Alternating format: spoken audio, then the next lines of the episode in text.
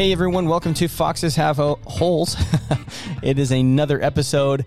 So happy that you are listening, that you're continuing to listen. We feel very blessed. Um, so, this episode is going to be a little bit different.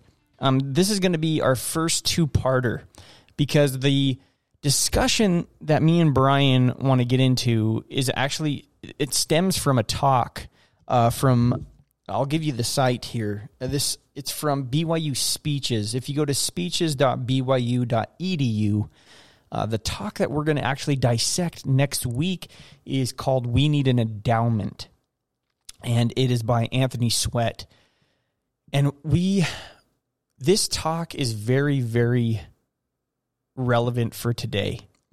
And there's a lot of things and a lot of uh, subtopics with inside of this talk um, that Br- me and Brian want to expand upon. So, what we want to do uh, this episode, we're just I'm going to play the talk. I want you all to listen to it, um, maybe take some notes if you feel inclined to, and then if you feel inclined to as well, I would like you to um, message us on Facebook with questions, comments. Comments would be wonderful uh, ab- about the talk, about things that you found um, profound or things that you found uh, relevant to your life, and then um, yeah, comment and and or ask questions, whatever you want to do, and uh, about this talk here. So I'm going to play it. Um, please listen to it. I'm I'm also going to um, uh, I'm going to post the link so that you can read it if you want to. There is the uh, text version on the website, so I'll post that on the Facebook um, uh, page, uh, Foxes Have Holes podcast on Facebook. So without further ado, here is uh, Brother Anthony Sweat, and this is entitled We Need an Endowment.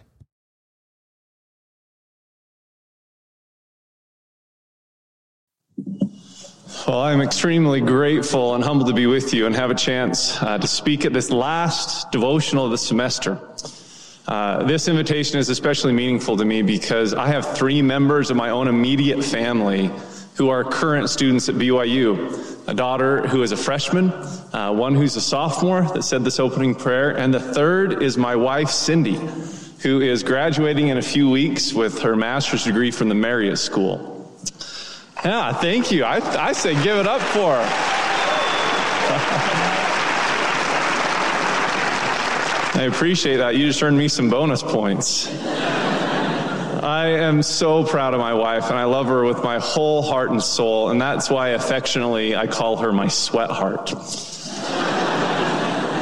when you have the last name Sweat, you have to roll with it. Well, I want to speak with each of you today, like your members of my own family, about a subject of great importance, and I pray the Spirit can be with us as, as I do so. I'm fortunate enough that a major part of my work here on campus is that I teach the Cornerstone Foundations course called Foundations of the Restoration. I love teaching that class and I love exploring the marvelous restored gospel with many of you. At the end of every class, I have a little call and answer tradition that I like to do with my students. As they get ready to leave, I call out to them, the restoration continues. And as I point to them, they answer back in unison, let us continue in it like this. All right, so I'll see you guys next week. The restoration continues. Let us continue. All right, God bless. Isn't that fun? But we all know it's easier said than done to continue in the ongoing restoration, especially in our day. We're living in a wonderful yet difficult time. One that I think future historians will discuss as among the most spiritually challenging eras in the history of the restored church. And it's not just our church. Uh, there's evidence, abundant evidence, that faith in organized religion in general is slipping, particularly in America. A recent study by the Pew Research Center found that while in 2007, only 16% of Americans did not have a religious affiliation, today it's 30%. In fact, the fastest growing religious affiliation in America is no religious affiliation at all. And much of the growth of the non religious has come from the rising generations. The Pew Center reported that younger adults are less likely to identify with religion than older adults, particularly in North America and Europe. Now, while people have been leaving faith and returning to faith in all generations and dispensations, what is notable is the rate at which it seems to be happening right now and the amount that we hear about it because of amplified social channels. Today, losing faith feels fast and loud. So, how do we meet the spiritual challenges of our day and continue in the ongoing restoration? While I don't believe there's any one easy answer to solve every important and complex issue related to faith challenges, I do believe there is something that can empower us to successfully navigate and overcome the current test that we face if, if we will better understand it, seek it, and receive it. Do you want to know what it is? Well, good, because I'm going to tell you. To do so, I want you to go back with me to the year 1835 to Kirtland, Ohio. I want you to close your eyes and mentally travel down some dirt roads and put on your bonnet and grow your beard. You have permission to do so momentarily.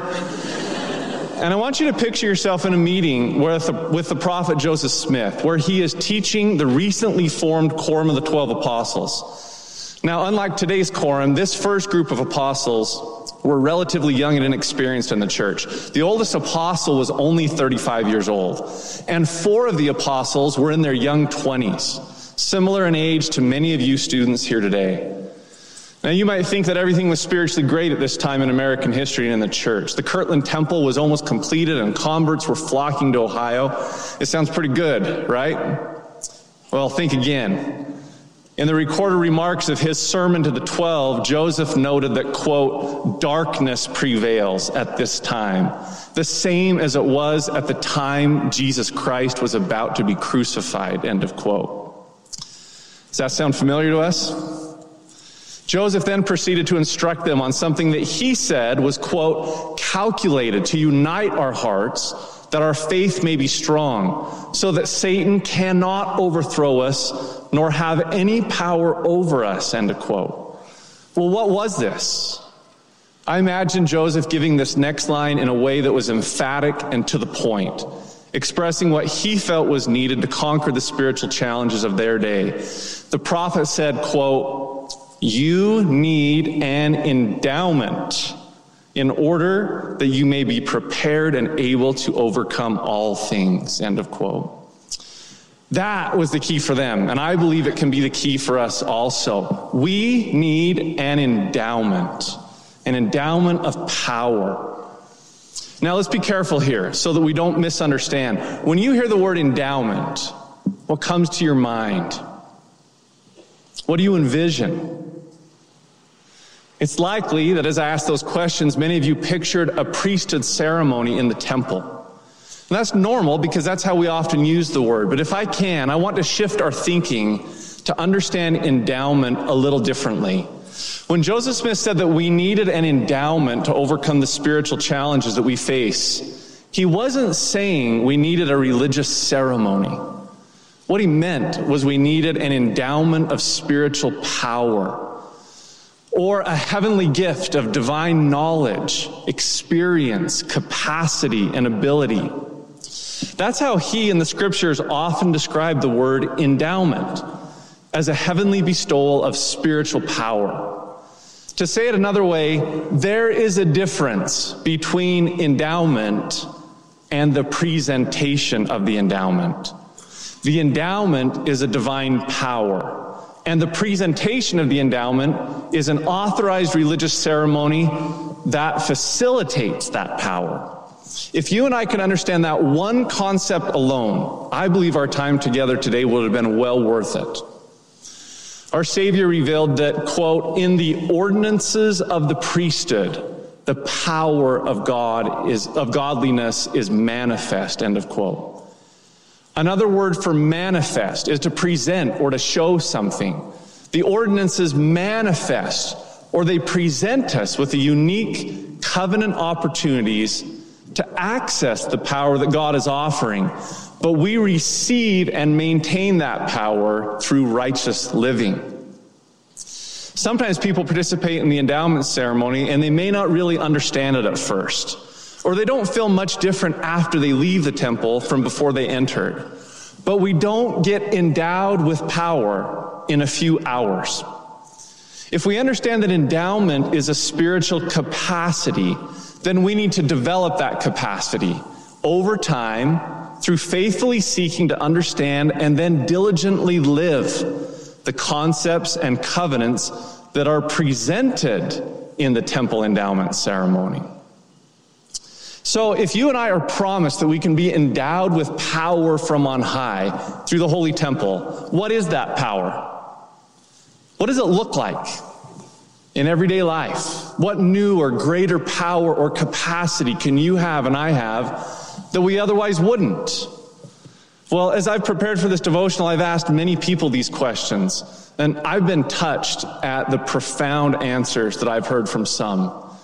But if I'm being totally honest with you, I've also been a little disheartened at the inability of some to even give a single answer at all. They don't know what power the endowment is giving them.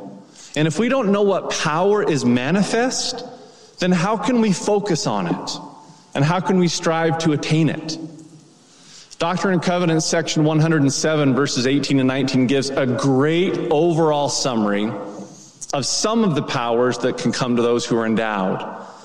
They have the privilege of receiving the mysteries of the kingdom of heaven, to have the heavens open unto them, to commune with the general assembly and church of the firstborn, and to enjoy the communion and presence of God the Father and Jesus, the mediator of the new covenant.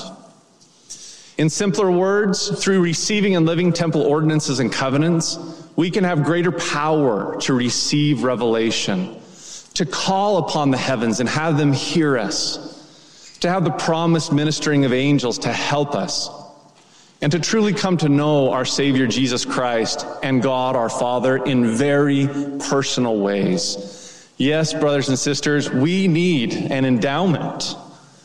The concepts and covenants of the temple endowment ceremony, they lay out a pattern of divine living to help bring about these and other spiritual powers in our life. The temple is a modern school of the prophets where we enter into a covenant order of future priests and priestesses. As we participate in the temple endowment ceremony, we experience and reenact a symbolic upward journey that takes each one of us as a fallen person to being taught about the great plan of redemption, being empowered by knowledge and covenants, and ultimately brought into the presence of God to become an heir of eternal life. The ceremony suggests growth and progression from glory to glory as we increase in light and truth and make priesthood covenants to guide us in living a holy life. Elder Robert D. Hales of the Quorum of the Twelve Apostles explained it this way that in the temple, quote, we establish patterns of Christ like living. These include obedience, making sacrifices to keep the commandments, loving one another, being chaste in thought and action, and giving of ourselves to build the kingdom of God. Through the Savior's atonement and by following these basic patterns of faithfulness, we receive power from on high to face the challenges of life. We need this divine power today more than ever. Or, in the words of President Russell M. Nelson, as we keep our covenants, God endows us with His power. And oh, how we will need His power in the days ahead. To show how the major temple covenants can facilitate the spiritual power that we so desperately need, I'm going to describe five challenges that we might face as we continue in the ongoing restoration and how these five temple covenants can address them.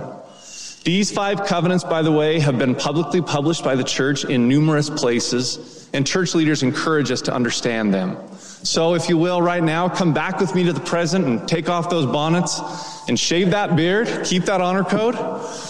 And let's look at how these covenants can empower us to meet some of the challenges that we're facing today. We live in a time that almost worships individuality, highlighted by the profound modern philosophical slogan of, hey, you do you.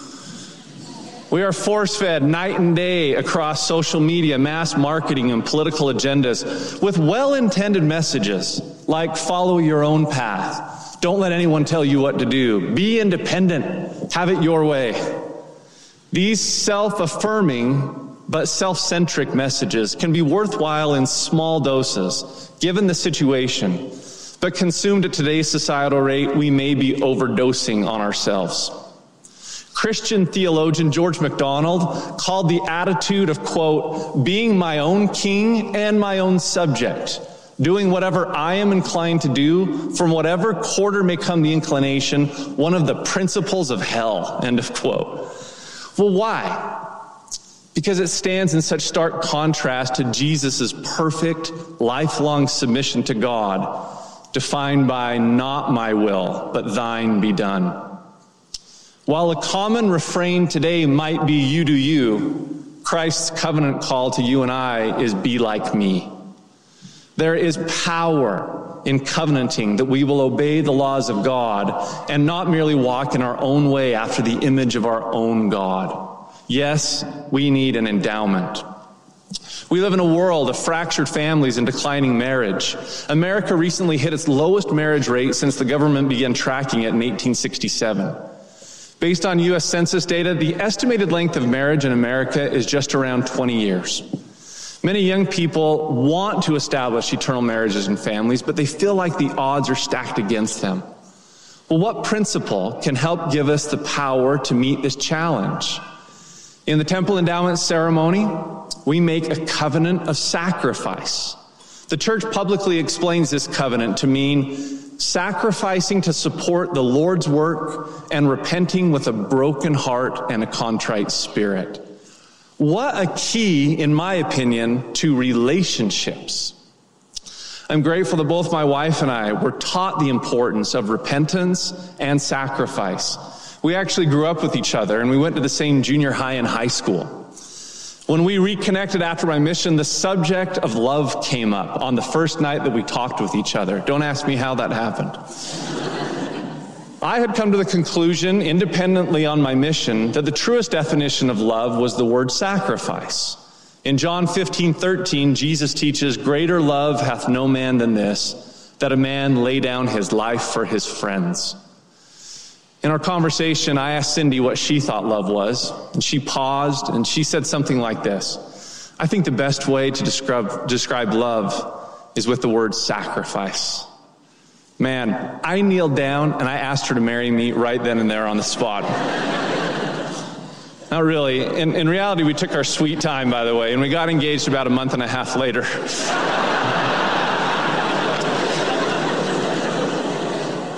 We've now been happily married for almost 25 years.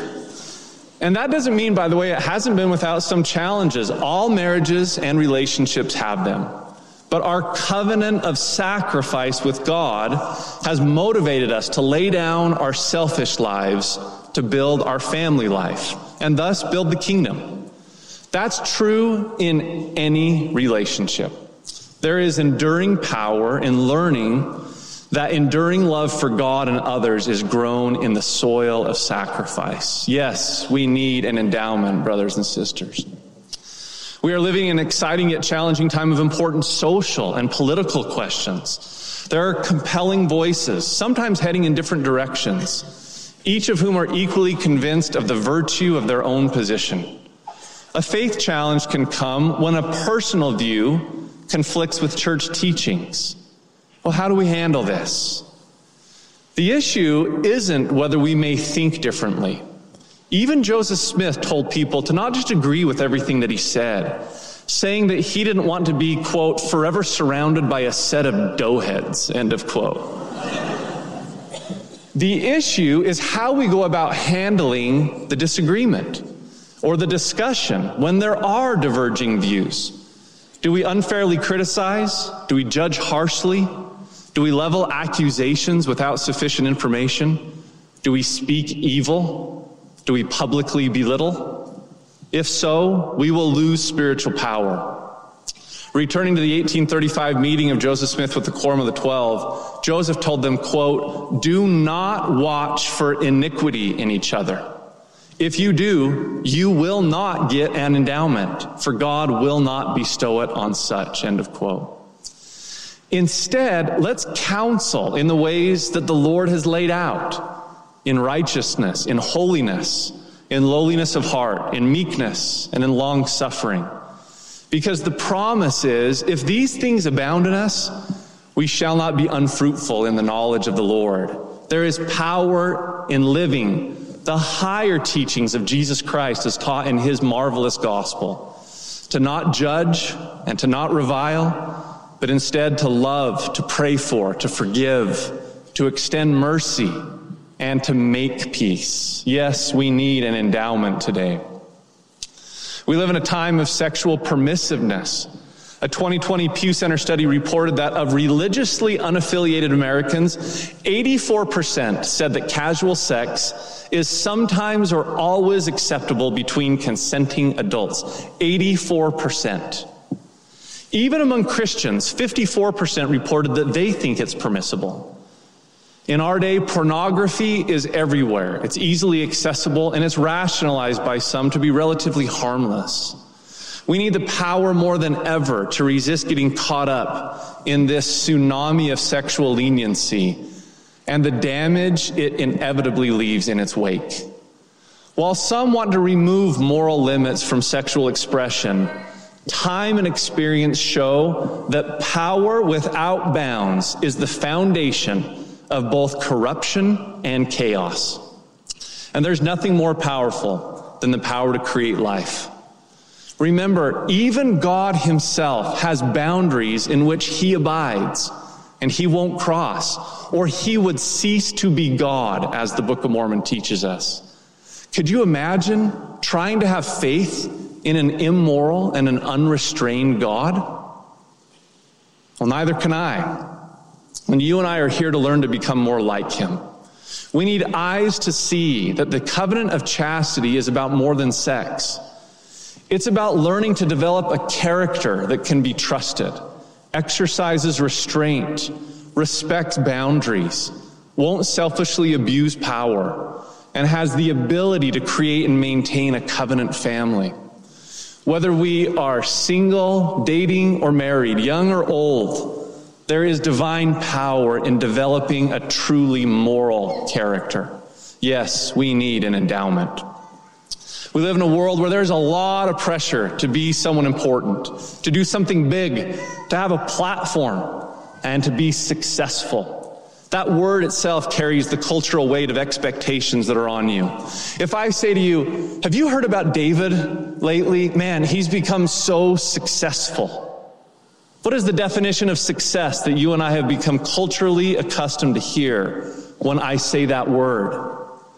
We think that David must be rich, has become famous, has lots of followers, or has some real position and prestige. He must be killing it doing summer sales, right?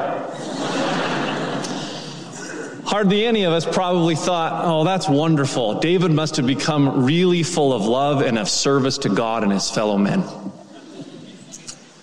The desire to be something in the eyes of everybody else can taint our motives. It can lead us to rationalize away ethical standards. And it can justify us in stepping on or overlooking other people in our desperate climb to the top. And it can cause us to miss out on our true life's mission. Speaking personally and candidly, I almost missed out on my own vocational career that I felt called by God to pursue because as a young adult, I was understandably yet overly concerned about living on a teacher's salary. I rationalized to myself that I wanted wealth and prestige so that I could do good things and provide opportunities for my family. But if I'm being honest with you, pride and my own desire to be praised by others were also part of the equation. And they were tainting my heart and my motives. And I'm grateful that God corrected me in many ways. Now, don't get me wrong this isn't about money and fame and position and prominence. Many great saints have all of those and more. That's not the issue. The issue is about what we love and where our heart is. The temple teaches us as its highest pinnacle covenant to consecrate our entire lives to God, dedicated, dedicating and making holy our time, talents, and means to do His will and to build up His kingdom. It teaches us to love and to serve others and to offer of our abundance to help those in need. For all of us who are here today who may be uncertain about our major, yes, I'm talking to you who have switched it four times. The temple tells you what to major in. Major in consecration.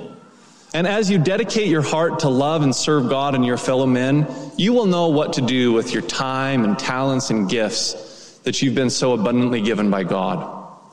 There is power in consecrating our life in the service of God and His children that enables us to find our personal path and our purpose. Yes, sisters and brothers, we need an endowment.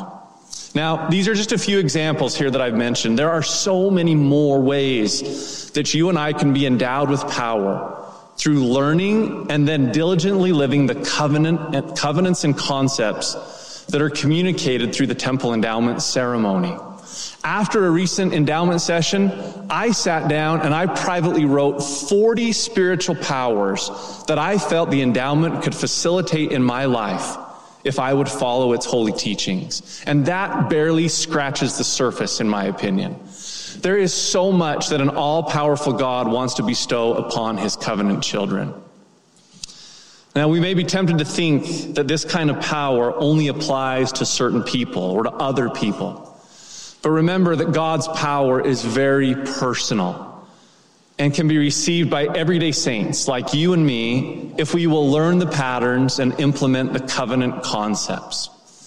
Let me illustrate for you literally with an illustration. Some of you may know that I'm an artist and that I paint religious themes.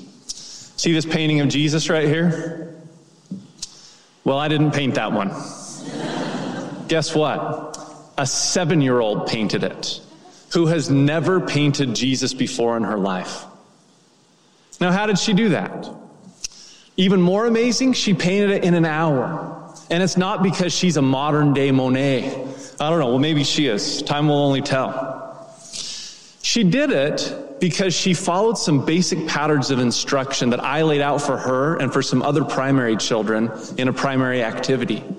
I created a lino cut that the kids stamped on some pre prepared boards. That gave them an outline to start with. Then I taught them some basic principles about highlights, midtones, and shadows. I gave them one color at a time, starting with the cadmium yellow highlights. I modeled and showed them where and how to lay the paint down like this. At first, they were a little nervous and even confused at some of my instructions, but they faithfully followed along, bit by bit and brushstroke by brushstroke. Next, they received their mid-tone yellow ochre, and I showed them how and where to paint it in the center of the face. Then the same for the burnt sienna shadow color. When they messed up, I quoted them some good Bob Ross uh, philosophy like, hey, there's no mistakes, only happy accidents. and then I helped them get back on track. Last, we filled in the Savior's white shirt, his red robe, and we topped it all off with a contrasting background color to make it all pop. They started to get so excited to see it all come together. One boy even said, Hey, it looks like a real life Jesus. Some of their parents couldn't believe that the kids had done this themselves. But by learning and following the basic patterns that were shown to them, all of them had the ability to paint Jesus. Similarly, by implementing the holy patterns laid out in the sacred temple endowment ceremony, all of us can develop the power and capacity to become like Jesus Christ. In successive colors of covenants and concepts, the temple endowment presents him to us and shows us how to follow him. We may be confused at first, but as we are faithful, we excitedly begin to see him t- come together in every aspect and every covenant of the temple. Who has been more obedient, sacrificed more, lived a holier life, and been more chaste and consecrated than our Lord Jesus Christ? And as we live those same temple covenant teachings, we slowly begin to recognize something that looks like the real life Jesus in ourselves. Yes, we need an endowment. Now, although these primary kids were able to follow a simple pattern of instruction to produce an image of Jesus, they will only become great artists if they continue to learn the concepts of art and repeatedly practice them over time. Power and capacity doesn't come in a single class. We wish it would, but it simply can't. We must consistently put in the work. Becoming endowed with divine power is a little bit like a university program or degree. Just because we've been accepted doesn't make us educated. The education comes slowly, even painfully, especially when everything is due at the same week, right around finals, right? Rarely does learning come dramatically or all at once. Most of the time, it comes almost imperceptibly over time. The tuition of education is paid by persistence. But because of dedicated diligence, those who are getting ready to graduate in a few weeks have developed more power and capacity in their respective lives and fields than just a few years ago when they excitedly posted hashtag BYU bound.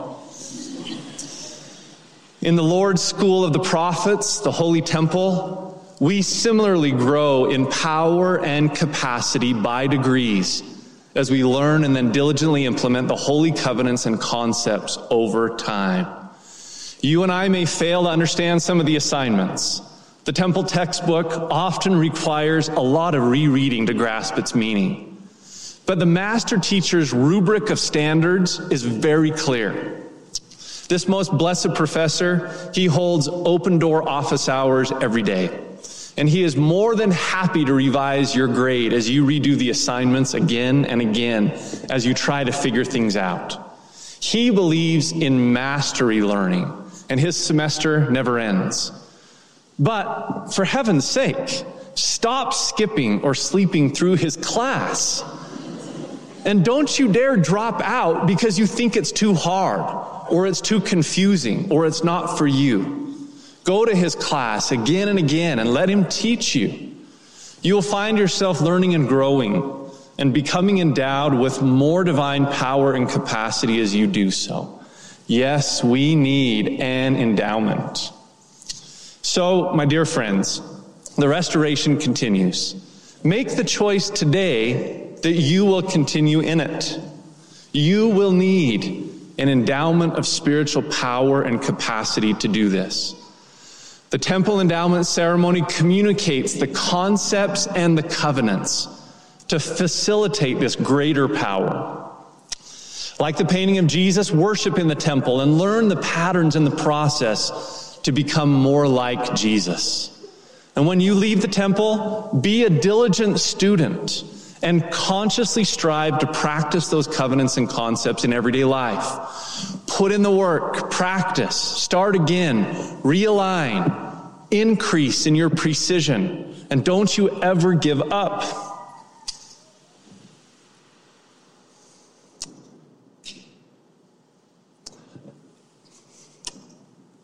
Don't ever, ever give up. God does not give up on you. Don't you give up on Him. As you and I act in faith, God promises us to truly endow us with His power, even the power necessary to overcome the spiritual challenges of our day, so that one day we can enter into the presence of God and receive a fullness, a fullness, comprehend that, of His exalted blessings. Let us go forth and truly receive, truly receive our endowment even an endowment of increased spiritual power. Are you willing and ready to do so and thus continue in the ongoing restoration? If you are, remember how I close each class? Well, I want to close this big devotional together in the same way. I'm going to say the restoration continues, and when I want, when I point to you, I want to say, I want you to say, let us continue in it. You ready? The restoration continues. Awesome. I invite us all to do so through the temple endowment of power and in the sacred name of our Lord and Savior, even Jesus the Christ. Amen.